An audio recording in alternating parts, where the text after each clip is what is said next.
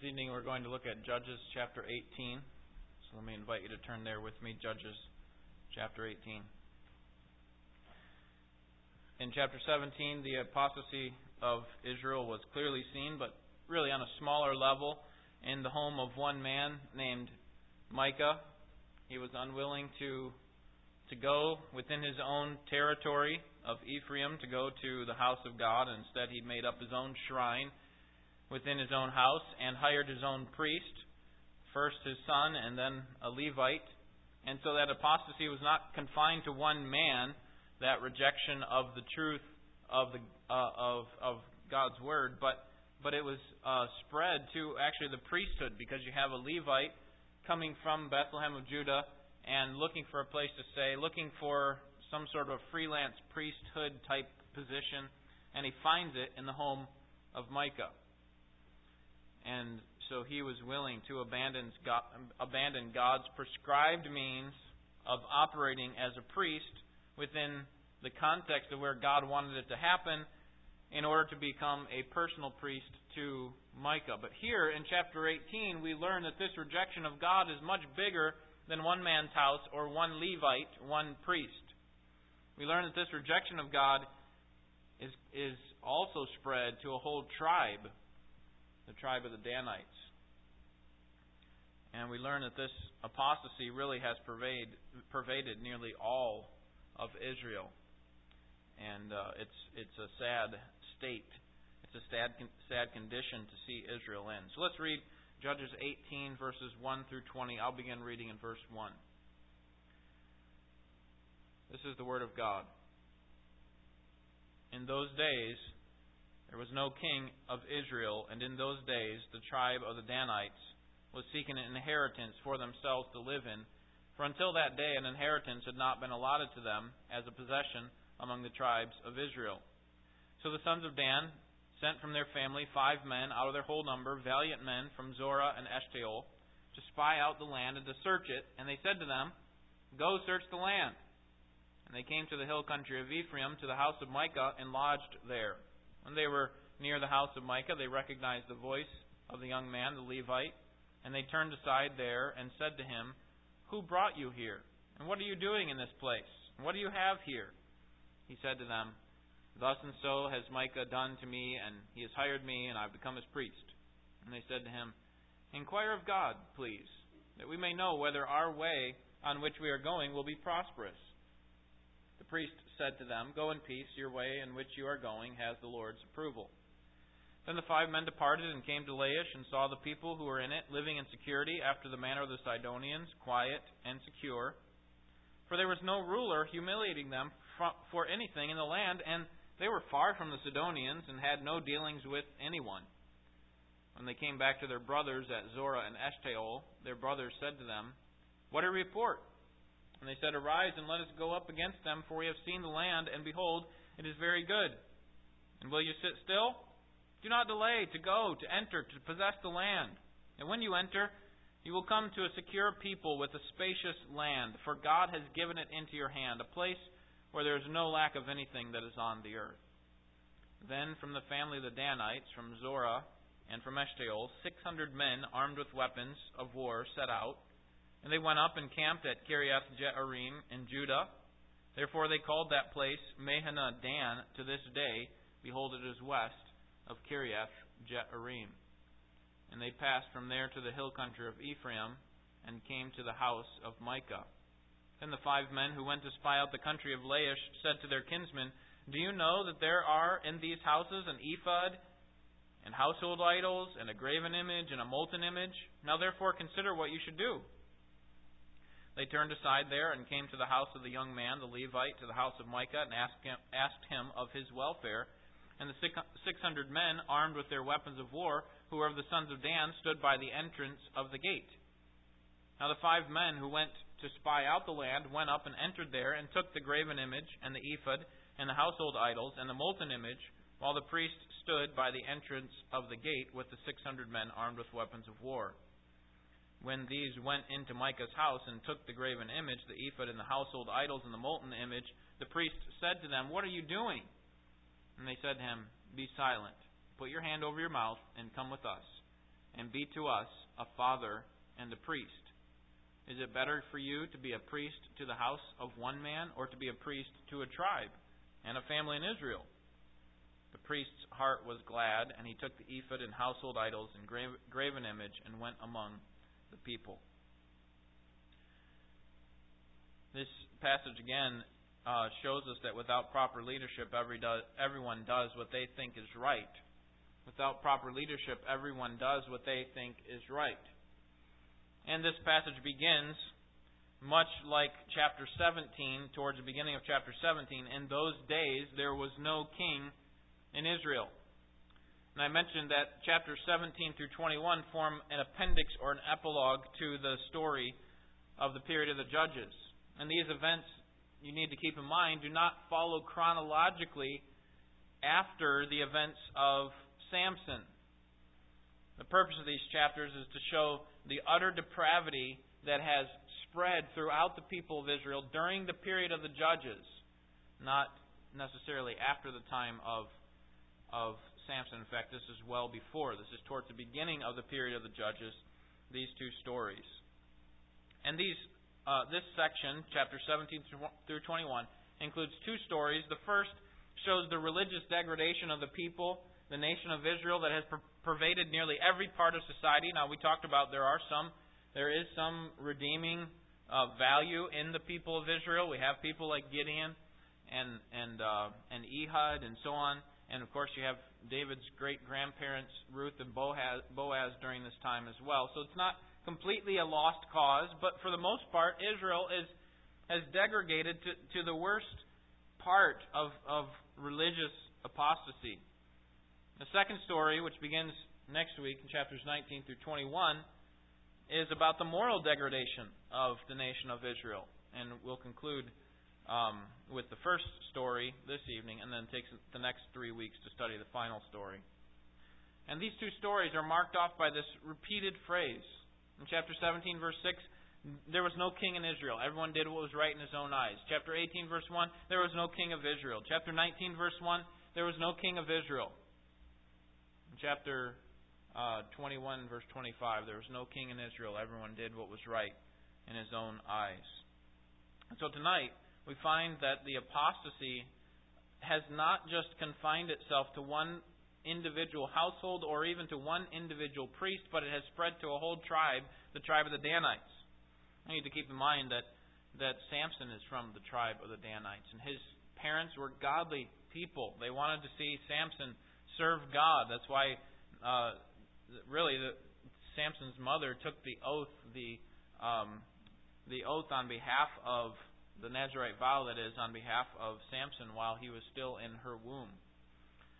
And here we learn about this tribe, and this is probably before the time of Samson, and yet they seem to turn into this religious apostasy. In those day, days, the Danites had no inheritance of the land. That's what the second part of verse 1 tells us. They had no inheritance in, in the land, nothing had been allotted to them. So they they're probably a little frustrated right now. I think they're really frustrated. They had this land that had been allotted to them, and Judge or Joshua tells us about this in Joshua chapter 19. It tells us that God had apportioned a specific land for them, but they had a responsibility just like every one of the other 12 tribes. And what was that responsibility? They needed to drive out the Canaanites. That's your responsibility. Hey, this is the land that you've been given by God, and God's going to be with you the whole way, but you need to drive them out. Turn to Judges chapter 1 and notice that they were unwilling to do this. Unwilling to trust in God and to drive out the Canaanites. Judges chapter 1, verse 34.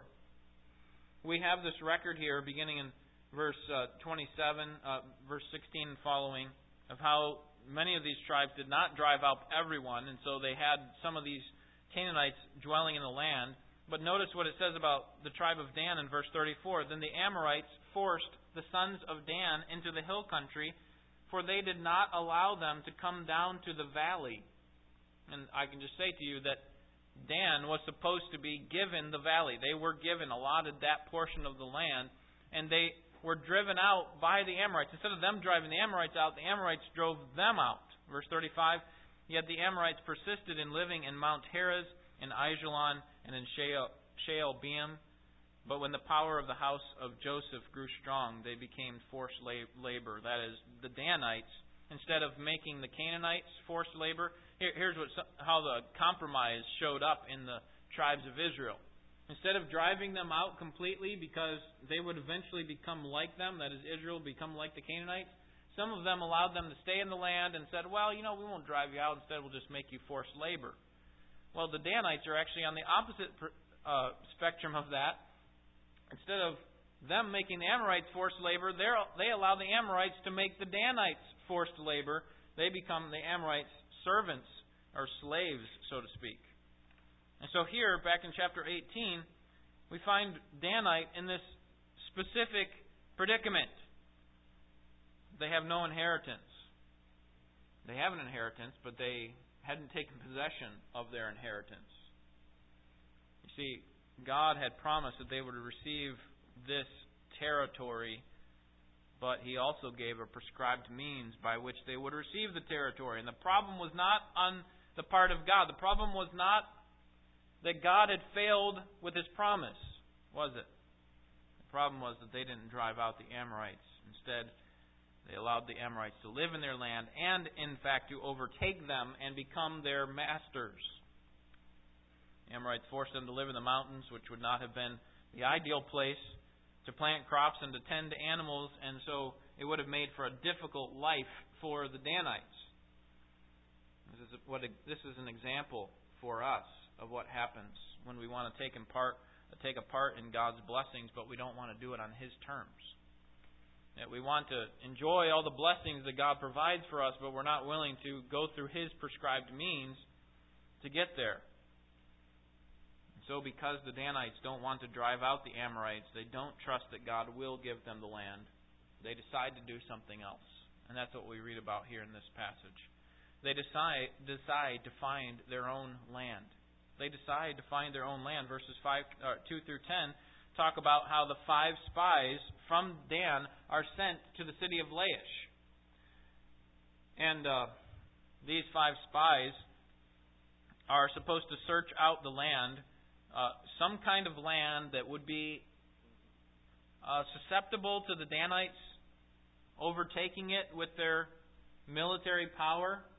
And so these five spies, apparently five strong men, valiant warriors, maybe their best men, were sent out to spy out the land. See, which ones can we take? Which part of the land can we take? And so they come from this area called Zorah and Eshtaol, which is about 15 miles west of Jerusalem. And they stop along the way in the in the region of Ephraim. I said last week Ephraim's about 15 25 miles north of Jerusalem. So not too far north of them is Ephraim where we were uh, hearing about Micah. And and that's also the place where Shiloh is, the house of God. And they stop there along their way, and as they stop, they hear a familiar voice, verse 3.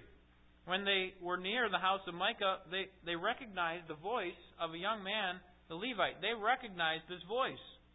Maybe it was his accent, maybe he was from near their area, maybe it was his specific the specific timbre of his voice. They knew who this was.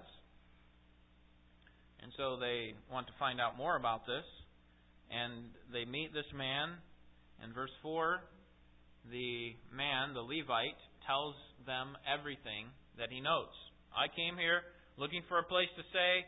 Micah took me in. He had this graven image and this molten image made, these household idols. He made an ephod for me, and so now I'm his personal priest.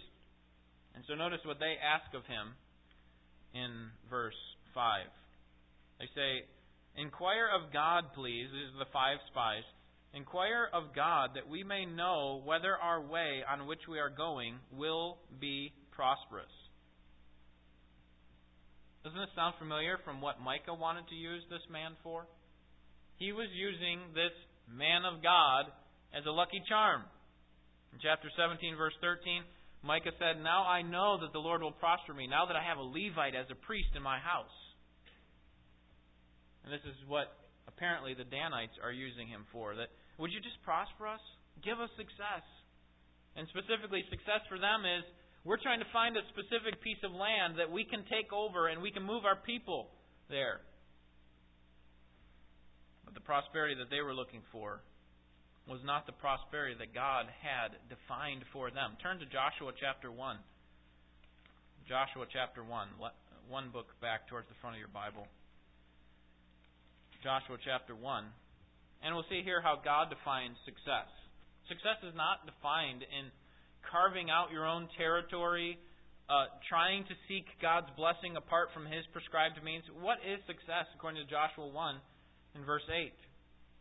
This book of the law shall not depart from your mouth, but you shall meditate on it day and night, so that you may be careful to do according to all that is written in it.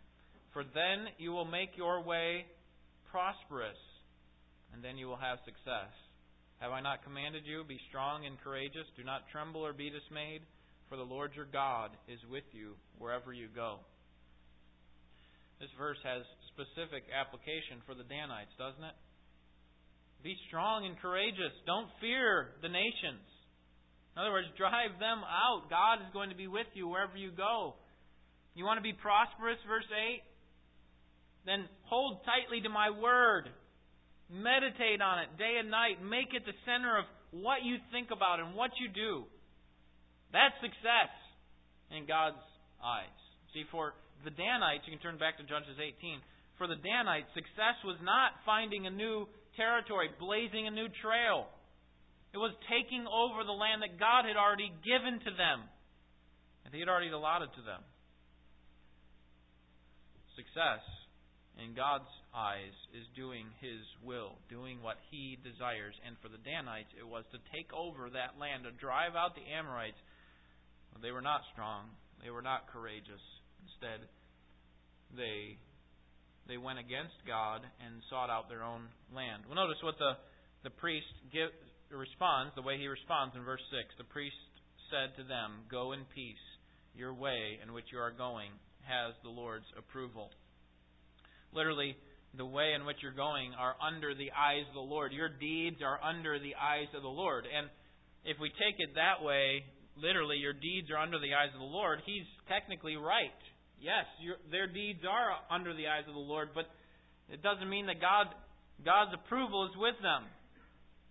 But they don't care. They just want the blessing of the priest and what they think is the blessing of God when it's not.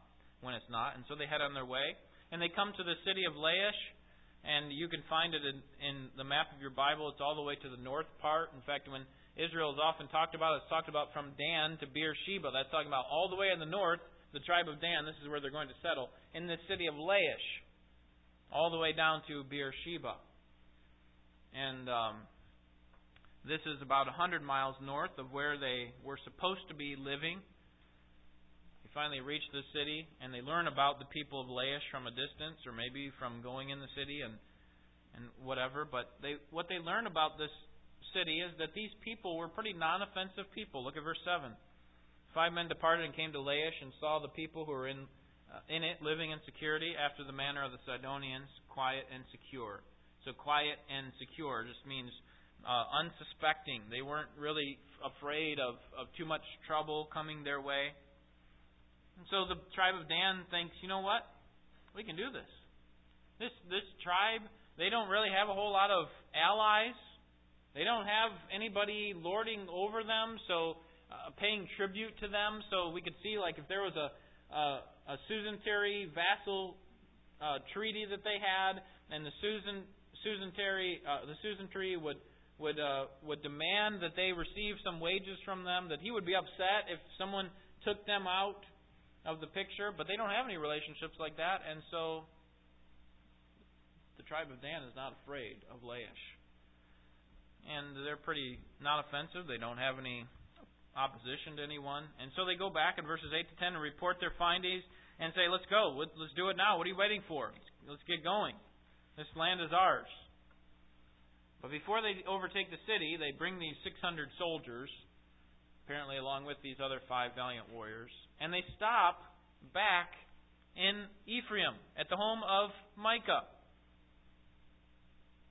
Do this in order to steal the Levite priest out from under him. That's what we read about in verses 11 to 26. They convince this Levite to come with them. They probably wanted this priest for what reason? They wanting to worship God on his terms? No, they wanted to use this man to help prosper them. They thought in some way if they have a priest of God, then they would have the blessing of God. And so the means by which they convince this man to come with them is by force. And that's why we read about the 600 valiant warriors staying at the gate.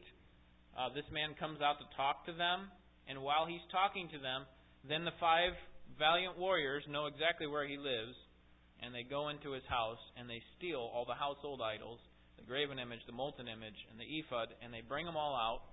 And as he's standing there, just outside the gate, he sees them bringing all these things out, and he says, "What are you doing?" And and they say to him, "Wouldn't it be better for you?" In verse 20, wouldn't it be better for you, uh, verse 19, to to serve a whole tribe of people, a whole family of Israel, rather than just you know, one guy. Wouldn't it be better for you financially? Wouldn't it be better for personal profit and personal preservation? What happens when someone wants to, to attack the family of Micah? Who's going to protect you? You're going to be attacked along with them. Why don't you come with us? We'll protect you. We'll give you a good life. So we have a minister of God who is all about self interest in self preservation and self promotion. Watch out for ministers who are on that path, who are all about themselves. This man wasn't concerned about the ordinances of God. He wasn't concerned about the people of God. He wasn't concerned about the law of God. He was concerned about his own personal well being. And so, in verse 20, he agrees. Notice, the priest's heart was glad. And he took the ephod and the household idols and graven image and went among the people. Well, the Danites know that this is going to cause a problem. When Micah comes back home and finds all of his own shrine missing, along with his, this Levite, he would want to know what happened.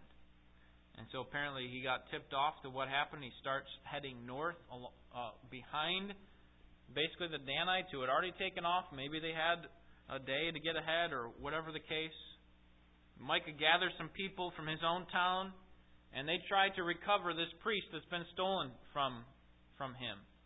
Notice verse 21. Then they turned and departed and put the little ones and the livestock and the valuables in front of them. So the Danites know that the attack that's about to happen is going to come from the rear, right? They're going north, and because the attack's coming from the rear, we need to keep all of our soldiers in the back because if we put all the kids and the and the animals and things in the back, they're going to be attacked and maybe uh, taken from us. And so they put all their soldiers in the back. Verse 22, when they had gone some distance from the house of Micah, the men who were in the houses near Micah's house assembled and overtook the sons of Dan, that is, they caught up to them. Verse 23, they cried to the sons of Dan, who turned around and said to Micah, What is the matter with you, that you have assembled together? So here's Dan looking back on this small group of people who are going up against 605 valiant men and saying, What are you doing? Do you really think you're going to overtake us? Verse 24, he said, This is Micah. You have taken away my gods which I have made, and the priest, and have gone away. And what do I have besides? So how can you say to me, What is the matter with you? The sons of Dan said to him, Do not let your voice be heard among us, or else fierce men will fall upon you, and you will lose your life with the lives of your household. Listen, if you want to make trouble, there will be trouble, but you will be the one who will sacrifice your life in order to try to get these idols back and to get this priest back. It's not going to happen. We far outnumber you, and we have much uh, better skill than you. And so you can be sure that you will die if you try to attack us. He says, Well, where else do I have to turn? I don't have anywhere else to turn if I don't have my idols. But after they they say that they're going to attack him. Verse 26 The sons of Dan went on their way, and when Micah saw that they were too strong for him, he turned and went back to his house. Notice the role of the gods in all this.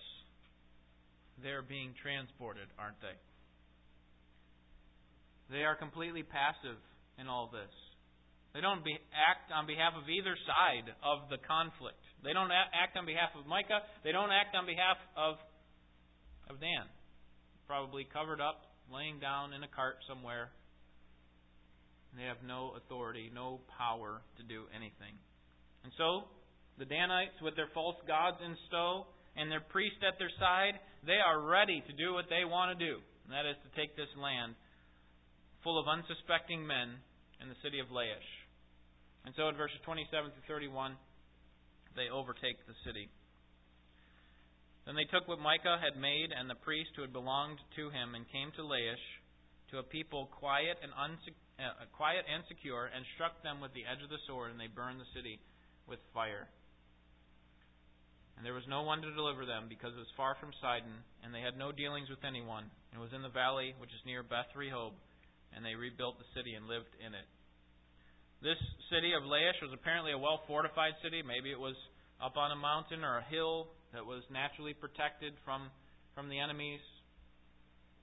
And these people were quiet and unsuspecting, not not really afraid of any harm because they didn't have any enemies. And sadly for them, they didn't have any allies either. So if someone attacked them, they didn't they couldn't really defend themselves. Well, they take over the city, the Danites do. After killing the inhabitants, burning down the city, they rebuild it. And notice verse 29, they called the name of the city Dan after the name of Dan, their father, who was born in Israel. However, the name of the city formerly was Laish. And now in verse 30, we have an interesting revelation that speaks to the degradation of the Hebrew culture. We're given the name of the priest and his, his ancestral line. Look at verse 30. The sons of Dan set up for themselves the graven image. Not surprising, right? They, they had stolen these from Micah, and now they set them up here in their new city. And Jonathan, the son of Gershom, the son of Manasseh, he and his sons were priests to the tribe of the Danites until the t- day of the captivity of the land. So now we have a name for this priest that we've been reading about since the last chapter. And his name is Jonathan. But more than that, we have his grandfather's name. And, and what name is given for his grandfather? Manasseh. Right? And there are two Manassehs that that we think about when we think about Manasseh in the scripture. The first is the son of Joseph, right? There was Manasseh and Ephraim. Manasseh and Ephraim, uh, really, Joseph received a double portion of God's blessing. So, so his sons were able to take the territory, uh, take two portions of the blessings that were given to Israel. Manasseh was one of them.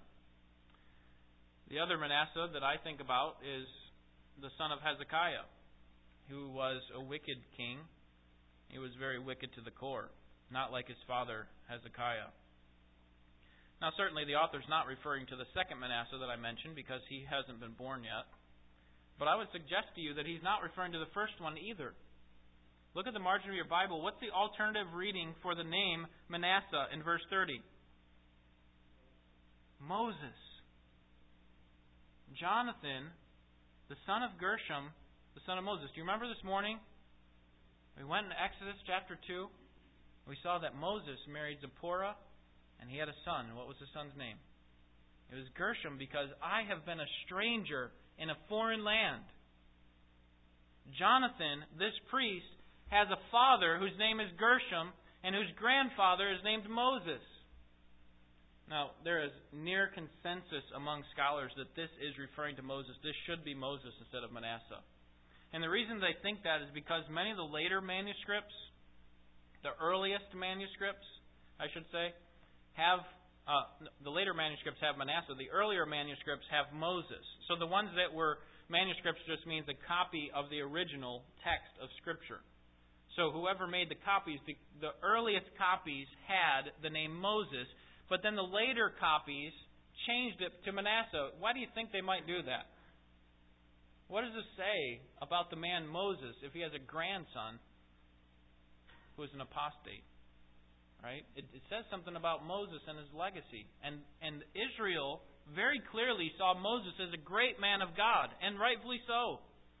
They didn't want to degrade or defame Moses' name in any way, and so they thought this can't be the case. And so the scribes made what I would call a purposeful error. That is, they made a purposeful change, I should say to protect the name of Moses. But wouldn't it make sense? Wouldn't it make more sense that Jonathan would be a priest rather than Manasseh? This is kind of a, a question, but from what tribe does Manasseh come? Right? What, what tribe would, let's say, say it this way, what tribe does Manasseh's descendants come from? The tribe of Manasseh. What tribe does Moses come from? Tribe of Levi. Who were the priests? Where did the priests come from? The tribe of Levi. Why would Manasseh have descendants who are priests? Does that make sense? No, there's no legitimacy in, in Manasseh's descendants being priests. And so what we learn here is the sad story at the end, or, or probably at the beginning of this period of the Judges. And as as we go through this, we find that the Danites are are completely turned away from God. In fact, this city uh, that was formerly called Laish, now called Dan, this city would become a center for false worship, for worship of false gods. This is where many of the defecting Jews would go to worship false gods because there were altars set up there. They were opposed to God. This would happen all the way until the time of the Assyrian control, when Assyrian, Assyria would dominate, and they would take the northern tribe into captivity. Dan would be one of the first to go in 710 BC. And this is all a result of Moses' grandson, the descendants of Levi, who have turned away from God, not willing to accept God's purposes on God's terms, not willing to seek out God's blessings the way God prescribed them, but to do it their own way. Notice the final refrain of this wicked tribe in verse 31. So they set up for themselves Micah's graven image, which he had made, all the time that the house of God was at Shiloh. It's pretty bad of Micah not to be willing to go to the house of God, which was in his own territory.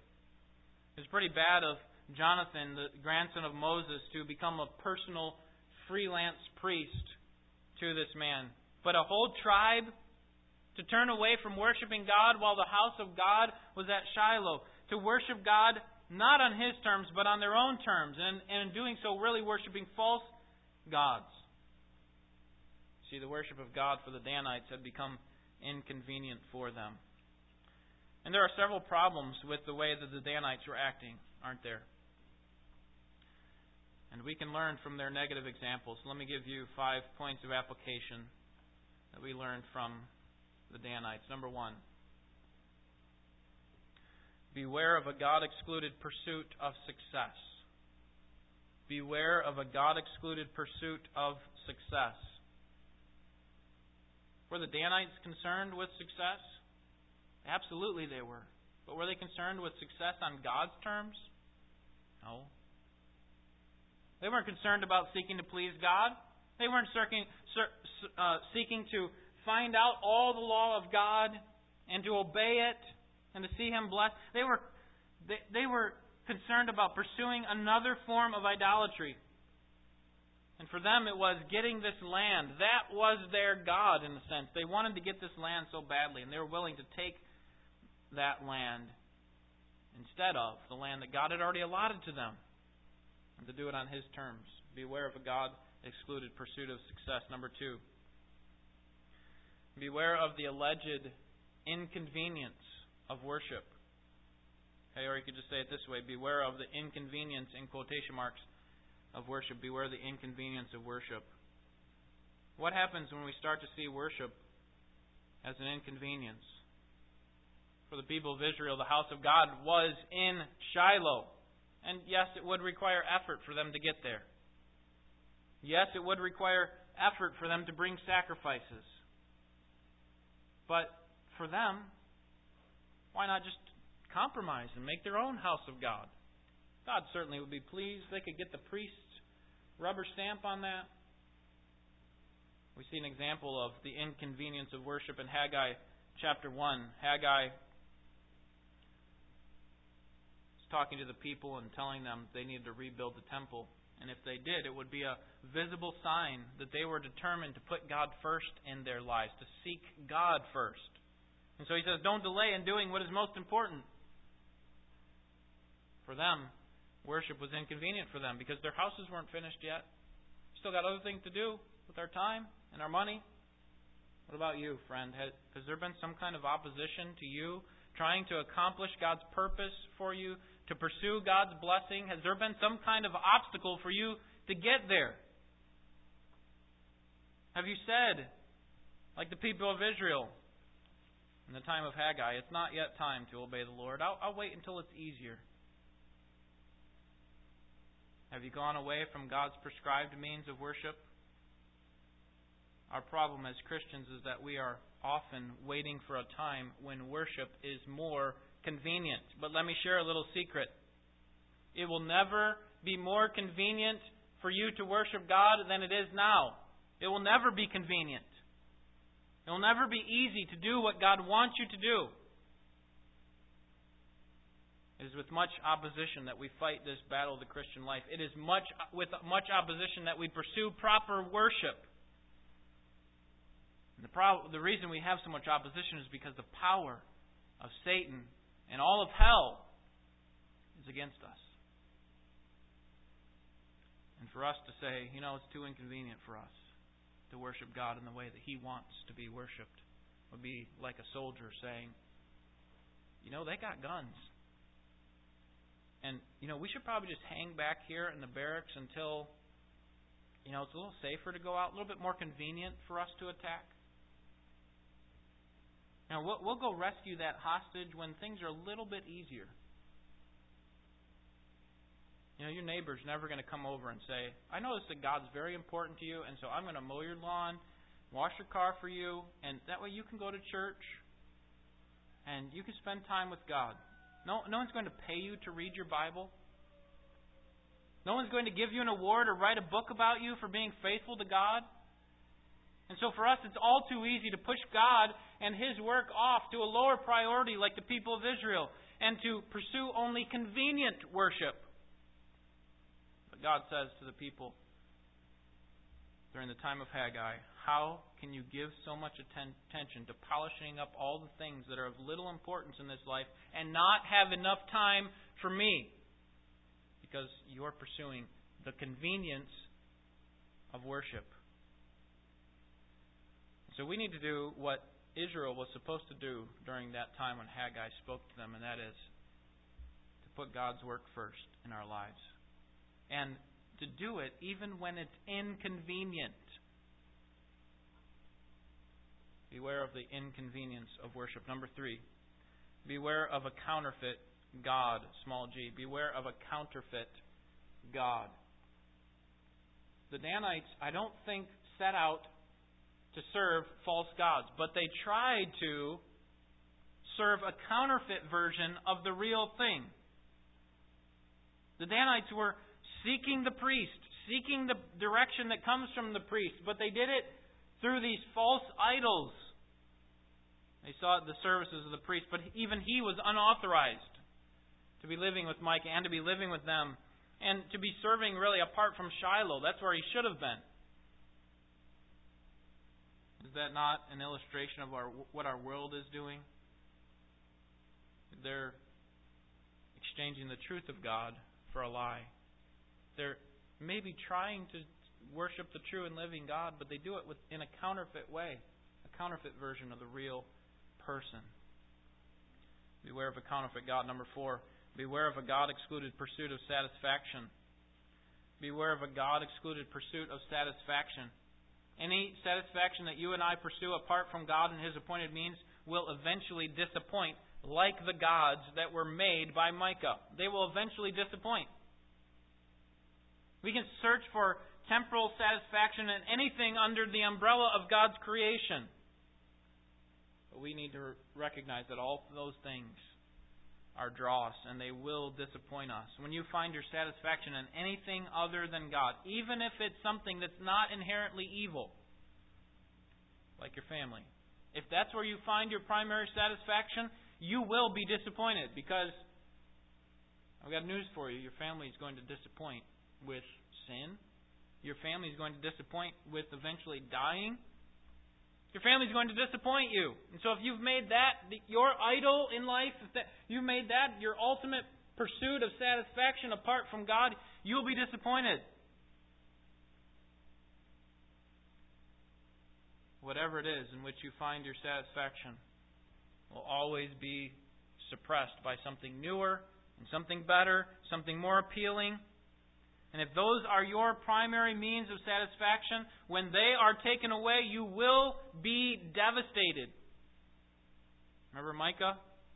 His confidence was in these idols and in this priest. And when they were taken away from him, what does he say? What do I have besides? What else can I do now? Who am I supposed to turn to now? I don't have these things that, that I had set up as the most important thing in my life. Everything under the umbrella of God's creation in which we put our confidence, our, our pursuit of satisfaction, will disappoint. But when our satisfaction is found primarily in God, we can have those greatest possessions in our lives and the greatest people in our lives taken away from us and still be happy in God. Is that true? That God is is worthy enough, even when everything is taken away, for us to still trust in Him. So beware of a God excluded pursuit of satisfaction. Genuine satisfaction is found when God is at the center of our lives. It doesn't mean we can't find satisfaction in the things of this world. You recognize what I'm saying. But that cannot be our ultimate satisfaction in our money, our house, our cars, our job, our family, and even our church. Because when those things are taken away, we will be devastated. But if God is the primary source, then all those things we can find satisfaction in, and that's good. Because ultimately our satisfaction is in God. Number five, beware of a life that is void of a God appointed leader. Beware of a life that is void of a God appointed leader. Without God, a God appointed king, the people of Israel would, would do, do whatever they wanted, do whatever was right in their own eyes. And what they needed was a leader who would point them back to God. And that's what the whole book of Judges is about.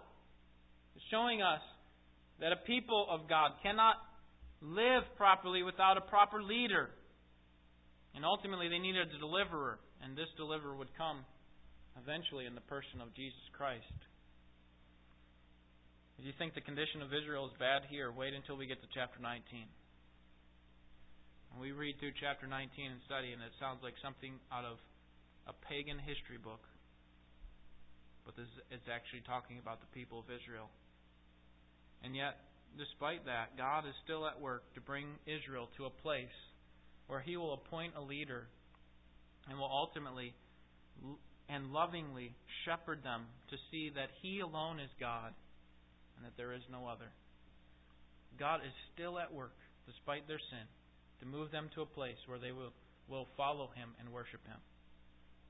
And I believe He's doing the same thing for us as well. Let's pray.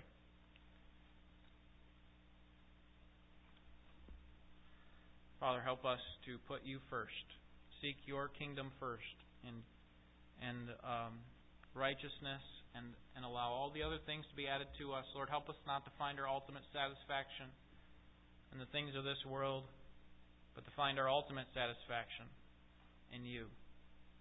So that when things are taken from us, our health, family, jobs, things that we love in this world, we will be distressed, yes. It still hurts to lose those things. But the worst thing that we could possibly lose is a relationship with you, and we don't want to do that. We want you to walk with us all the way. We want to understand and recognize your presence through it all. Help us to find our ultimate satisfaction in you. Help us to pursue success with you in mind, according to your prescribed means, not to, to go on ahead of you where you have not gone, not to set up our own false gods in our lives, but to trust you and to do it on your terms. Lord, we need your help in this. And we are constantly being pulled away from the things of you, from your truth, because the world is actively opposed to us. Satan is, his demons, and even our own flesh. So we need your help. You are our only hope. Help us, we pray, in Jesus' name. Amen.